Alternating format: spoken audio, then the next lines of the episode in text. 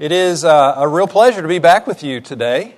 I love the fact that it's the Sunday before Christmas and I get to enjoy the music of this congregation. You guys sing really well. It's really good. I am going to steal the, the, the, musicians and take them back to our church with me, if you don't mind. Uh, but I do bring you greetings from University Presbyterian Church in Orlando. That's where I serve and they're in the same presbytery with you, and so uh, your brothers and sisters in Orlando think of you this morning, and uh, it's just a pleasure to begin to get to know you guys better. Maybe you've heard this song, it's been played a lot in recent days. Have yourself a merry little Christmas. Let your heart be light. From now on, our troubles will be out of sight. You've got to be kidding me. really? Tell that to a woman I know named Peggy. Her husband Jonathan just had brain surgery last week. He'd been, uh, he'd been suffering from dizziness and headaches, and it seems that when he was five years old, he had leukemia and was given radiation treatments for it but apparently the radiation caused tumors called meningiomas. Eleven years ago, a surgeon removed one of these tumors that had been wrapped around his spinal cord. But this one, it's in his brain, and it's been growing. Peggy and Jonathan don't know what life's going to be like from one day to the next. Troubles far away? I don't think so. Tell that to Lindsay. Lindsay, I just heard about her last night. She recently, or just yesterday, gave birth to her baby boy, her first. But unfortunately, something went wrong, and Lindsay is now in ICU. She had to have 30 pints of blood due to the troubles that she had after that delivery. I know three people in our church who lost both their parents this year. I know some parents who are in anguish over children who are not walking with God. And I'm sure that if I heard enough of you of your stories, there are stories in this room of sadness and pain and trouble and heartache and loss and sorrow. So our troubles are not out of sight, are they? Let's be real. But the message of this text this morning is that in Jesus, there is something that will see you through those troubles. There is something available that will walk with you through your sorrow, through the valley of the shadow of death that we talked about a little while ago. There is something available for people who trust in Jesus that will actually enable them to survive and flourish in times of deep heartache and pain. What is that? It's joy. Something the Bible calls joy. And it's the theme of our passage this morning. So I want to talk with us today about joy. Um, first, you have in this text a little unborn baby his name is going to be John. Perhaps you know him better as John the Baptist, although I'm convinced he was a Presbyterian. Uh, but right now, John the Baptist is just a little fetus, an unborn baby in the womb of his mother Elizabeth. Elizabeth's now almost in her third trimester. And into her home walks Mary. Mary, who is also pregnant. She's a relative. We're not told exactly how they're related. Most people say cousins. Maybe Elizabeth is Mary's aunt. Who knows? I don't know, but they're related. But the point is that Mary is carrying Jesus in her womb, the Son of God. Jesus at this point is just a tiny microscopic cluster of cells. Imagine that. The second person of the Trinity, a blastocyst in the womb of Mary, less than one tenth of one millimeter in diameter. But as soon as Mary walks in and greets Elizabeth, verse 44 says that little unborn John inside Elizabeth leaps for joy inside Elizabeth. John was already sensing the presence of the Son of God in the room. You remember perhaps that uh, Gabriel the angel had prophesied to John's father Zechariah that he would be filled with the Spirit of God from his mother's womb.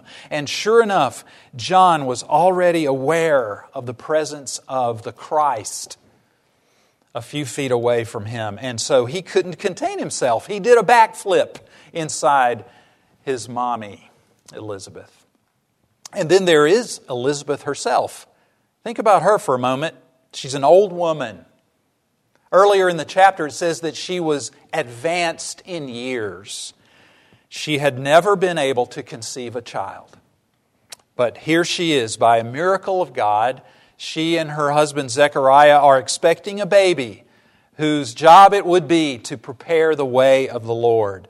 And when Mary comes inside the room to visit Elizabeth, verse 42 says that Elizabeth exclaimed with a loud cry. And I'm not going to imitate it because it was so loud. But she cries out at the top of her voice, Blessed are you among women, and blessed is the fruit of your womb. What's going on? Well, just like her little unborn baby John inside her, Elizabeth intuited that the Messiah had come into the room.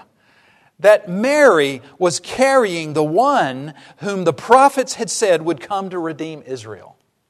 That Mary was carrying the one whom the Old Testament writers had said would come to be a light for the nations to be the wonderful counselor, the mighty God, the everlasting Father, and the Prince of Peace. He was right there inside his mother, Mary. And so Elizabeth wakes up the neighbors and says, Blessed are you, Mary. God's favor be upon you.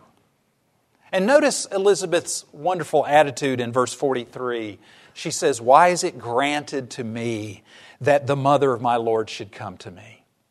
We would probably say, how could I be so lucky to be the host and hostess here in my home to the Son of God? And then, of course, there's Mary, whom we're going to talk about a little bit later. But in verses 46 through 55, Mary breaks out into this beautiful song known throughout the world as the Magnificat. You ever heard of that word?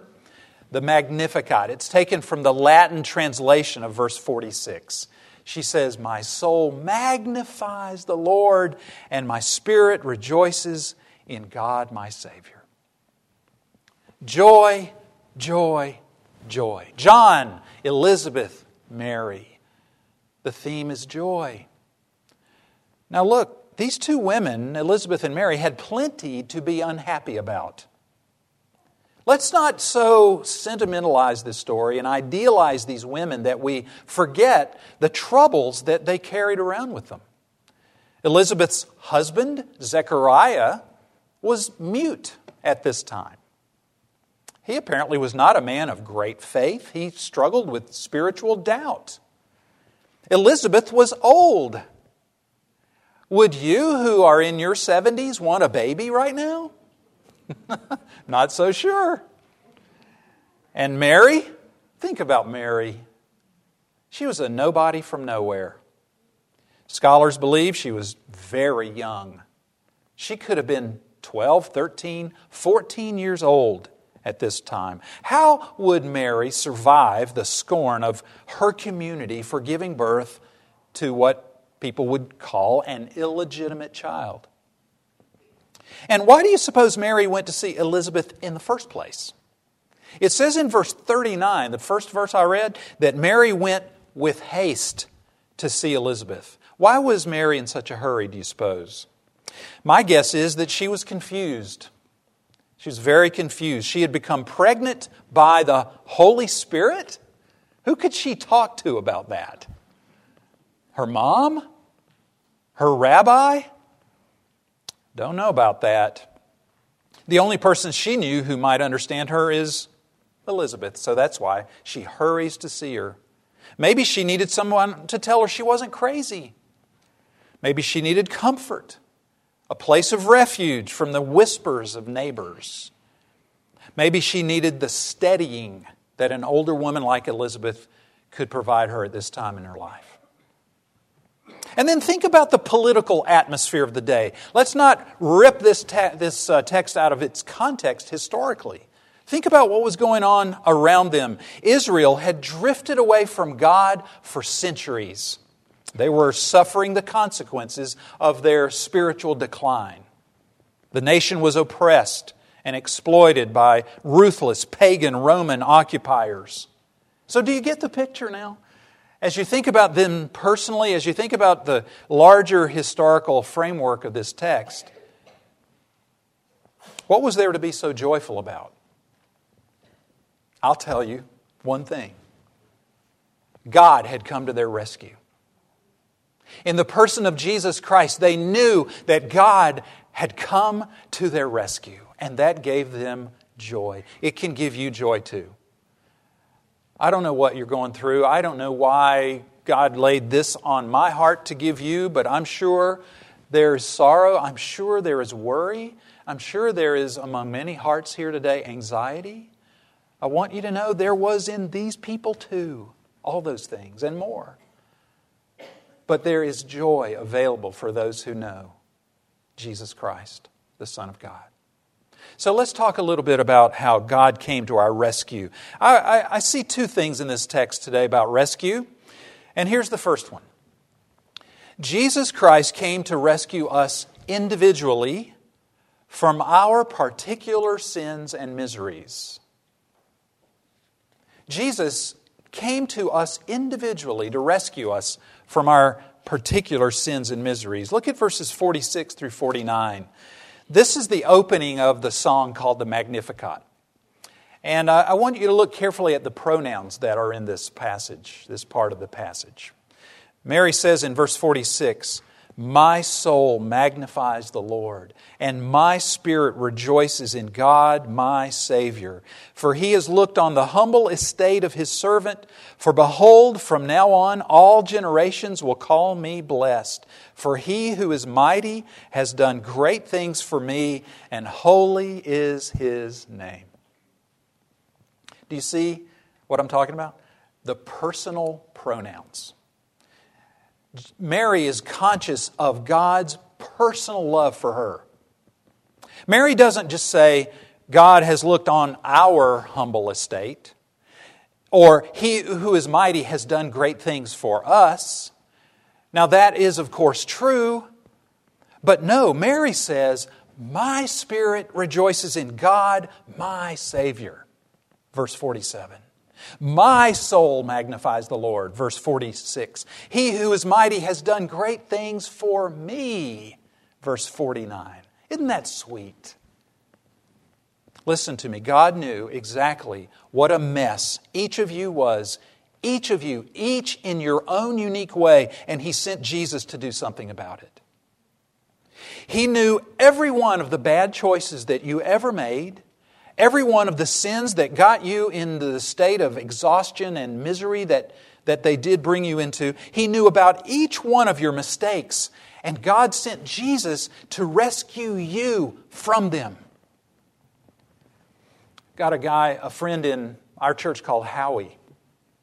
Howie had been a very successful car salesman in South Florida.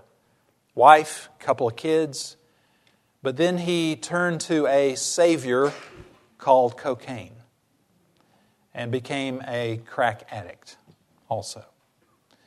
And by the time I got to know him at our church, Howie was homeless, wifeless, childless, all alone in life, wandering the streets looking for another handout so he could get another line of cocaine.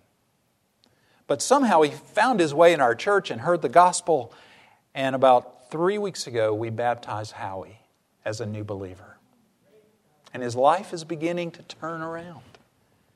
Why? Because God came to his rescue. Now, I don't know those kinds of sins. I know my own variety. You've got your variety. and God came to rescue us each in our own unique situation.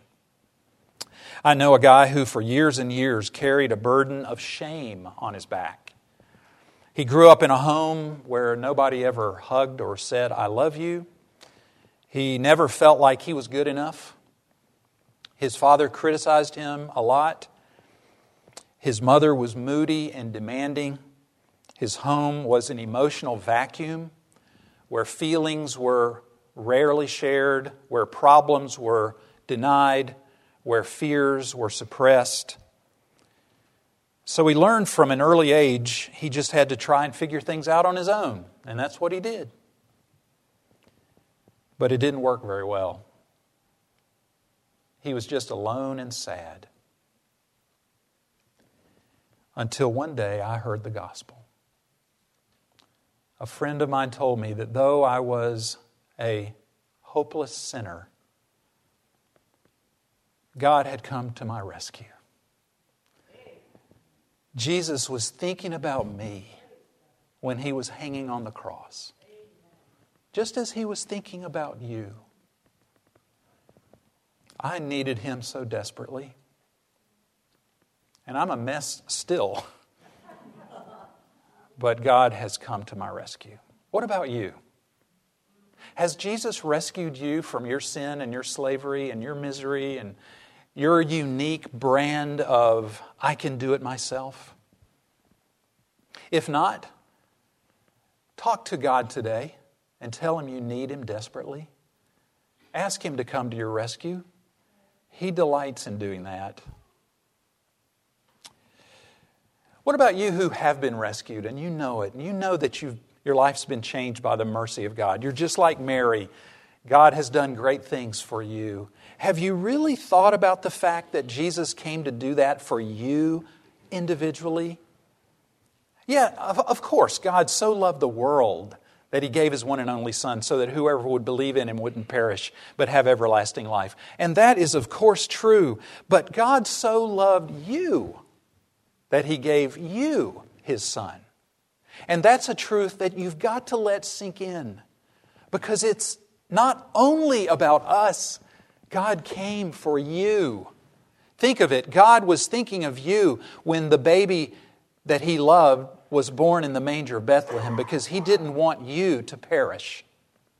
As Jesus was growing up, obeying the law of God, uh, attaining righteousness, he was doing it for you because he knew you needed righteousness. You needed justification as Jesus was carrying his cross up the Via Dolorosa, he was thinking of you then. And then when he was hanging from the cross itself and prayed the prayer, Father, forgive them, for they don't know what they're doing, he was praying for you by name. Think of that. Let that sink in. That's so glorious. And even now, Jesus is in heaven. The Bible tells us that he is praying for you and you and you and you and you. Imagine that. Jesus knows the burdens you're carrying today. He knows about those tears you cry at night when everybody else in your home is sleeping. He knows about your struggles and your sins, and He still says, I love you. Oh. Mary, in her Magnificat, Magnificat, believed the gospel that even though God is unbelievably holy and she unbelievably sinful, God was her Savior. A holy God could love a lowly, confused, scared teenager. And that's what gave Mary joy. The Bible says in Romans 5 while we were still weak, when we were enemies of God. At the right time, Christ died for the ungodly. Paul goes on to say, For one will scarcely die for a righteous person, though perhaps for a good person one would even dare to die, but God shows his love for you in that while you were still sinful, Christ died for you. Why can you have joy today? Because God has come to your rescue. But let's go on because there's another part of this beautiful song of Mary that I don't want you to overlook. God not only came to your rescue in the person of Jesus to save you from your sins, your individual sins and miseries, but God sent Jesus to rescue the whole world from oppression and destruction. And this is another great reason why we can have joy this morning. God has sent Jesus to save the whole world from oppression and destruction. Let me reread verses 50 through 55. This is where Mary's uh, focus begins to shift a little bit. I think you'll see what I mean. Verse 50, Mary goes on to say, And his mercy is for those who fear him from generation to generation. He has shown strength with his arm. He has scattered the proud in the thoughts of their hearts. He has brought down the mighty from their thrones and exalted those of humble estate. He has filled the hungry with good things, and the rich he has sent away empty. He has helped his servant Israel in remembrance of his mercy, as he spoke to our fathers, to Abraham, and to his offspring forever. Do you see the shift that Mary has gone through here? In the first few verses, it was God, you've been so merciful to me. And that's very precious. But then she, she goes on to say, God, you've been merciful to the whole world. So I want you to notice two things here about this part of her song. First, notice how different God's ways are from man's ways. Uh, I don't know if you noticed the news about a week ago, 10 days ago, but the royal couple were in New York City Prince William, uh, Princess Kate, and boy, did it create a stir. Everybody in that area was hankering to see William and Kate. Uh, I read in the news that Manhattan hotels saw an 84% surge in online hotel searches while William and Kate were there. People just had to see them. They, they gathered around them. They watched, they watched them everywhere they went. News reporters, photographers followed their every move because people love celebrity, right? That's the way human beings are. We go nuts over Hollywood stars and football heroes and uh, coaches and politicians that we like. You know, it's the celebrity status that we seem attracted to. But God is very different. This passage says that he is not impressed by royalty or power. He scatters the proud, it says in verse 51, in the thoughts of their hearts. He brings down the mighty, it says in verse 52, and he lifts up the humble. He satisfies the hungry, but verse 53 says that he sends the rich away empty. As Jesus himself put it, the first will be what? Last. Who do you know that's first in the eyes of the world? Oh, a lot of people, right? Last in God's economy. And the last will be first. Jesus said in the Beatitudes, Blessed are the poor in spirit, for they, theirs is the kingdom of heaven. Blessed are the meek, not the mighty, but the meek, for they shall inherit the earth. So that's one thing I see in Mary's song. God's ways are different from man's. But the second thing is even more relevant to our subject today of joy. God is going to make things right.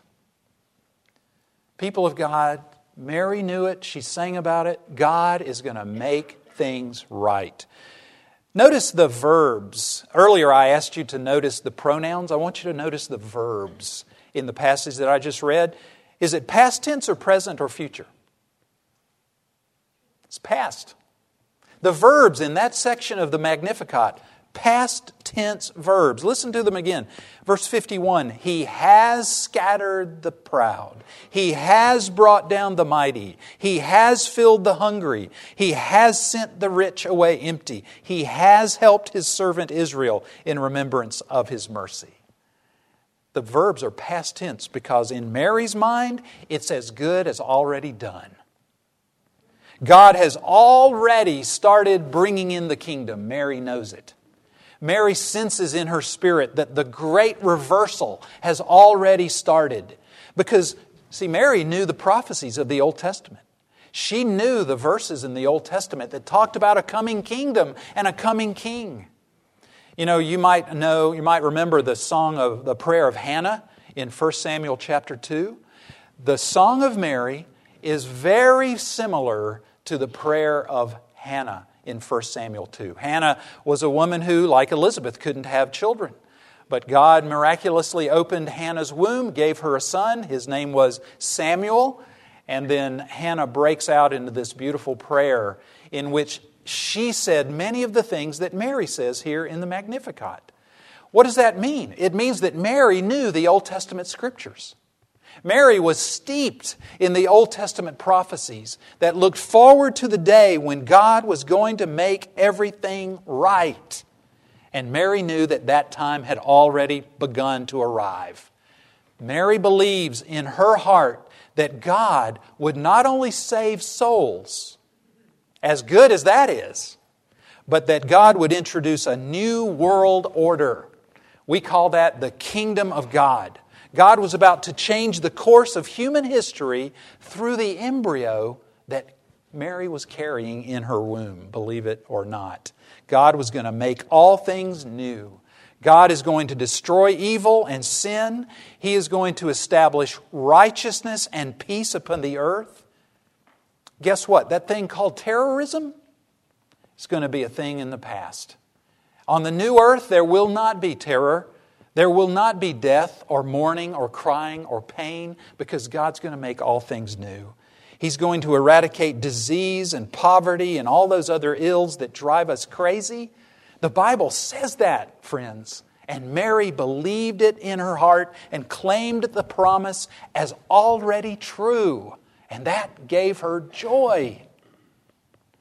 Back in August in my home, we had a little thing called a flood. Yes, a pipe burst and it poured water all over our downstairs and ruined our laminate and our carpet, and we had to get it all replaced. Well, I don't know anything about choosing wood and laminate and carpet and those type of things, so we called in a, an expert called an interior designer. And when the interior designer arrived, she had under her arm a, a thing of samples of wood, wood pieces, no bigger than that. And I look at those little pieces and I think, I can't decide what an entire downstairs is going to look like based on one little piece of wood. But the interior designer saw something that I couldn't see. She had a vision for a completed floor. And she said, Here's the one you need right here. Let's decide on that one. So we trusted her. She's got the credentials. She knows what she's talking about. And sure enough, now the floor's done as of about three weeks ago, and it does look very nice. What did I learn from that experience? I learned that there are people who know the end from the beginning. They know what's going to happen, and they want us to just trust them and pay them a lot of money. but God reveals to Mary here his plan for the future. God knows the future from the beginning. We're just looking at this little piece, and it does look horrible, doesn't it? But God's got it all under control. He's our interior designer, and He says there's a new heaven and a new earth to come, and it's going to be glorious. Just trust me. And rejoice in the meantime. Uh, I was going to do some Christmas shopping at the mall the other day. That was one mistake. It was bumper to bumper traffic in Orlando. And I was about to pull what little hair out I already have. But I was also not only being frustrated by the traffic, but I was listening to the news. And it was all about ISIS and the CIA and Ferguson and racism and the storm that's hitting the West Coast and protests in New York City, on and on went the bad news. Well, finally, I got to the mall and I opened the door and walked out. And you know, now you, in many places, hear the gospel when you're sh- Christmas shopping, thanks to the many Christmas carols that are being played over the loudspeakers. And guess what I heard? In this context of joy, this little snapshot of sin and misery, I heard joy to the world. The Lord is come. Past tense. Let earth receive her King. Let every heart prepare him room, and heaven and nature sing. How should you respond to this wonderful song this morning? You should sing. Sing with Mary. My soul magnifies the Lord. You know, to magnify something means to make it what?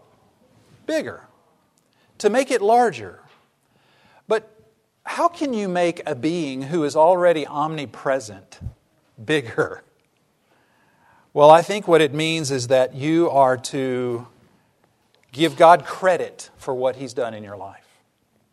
I think it means to speak about Him, to tell others, like Mary did, what great things God has done for you.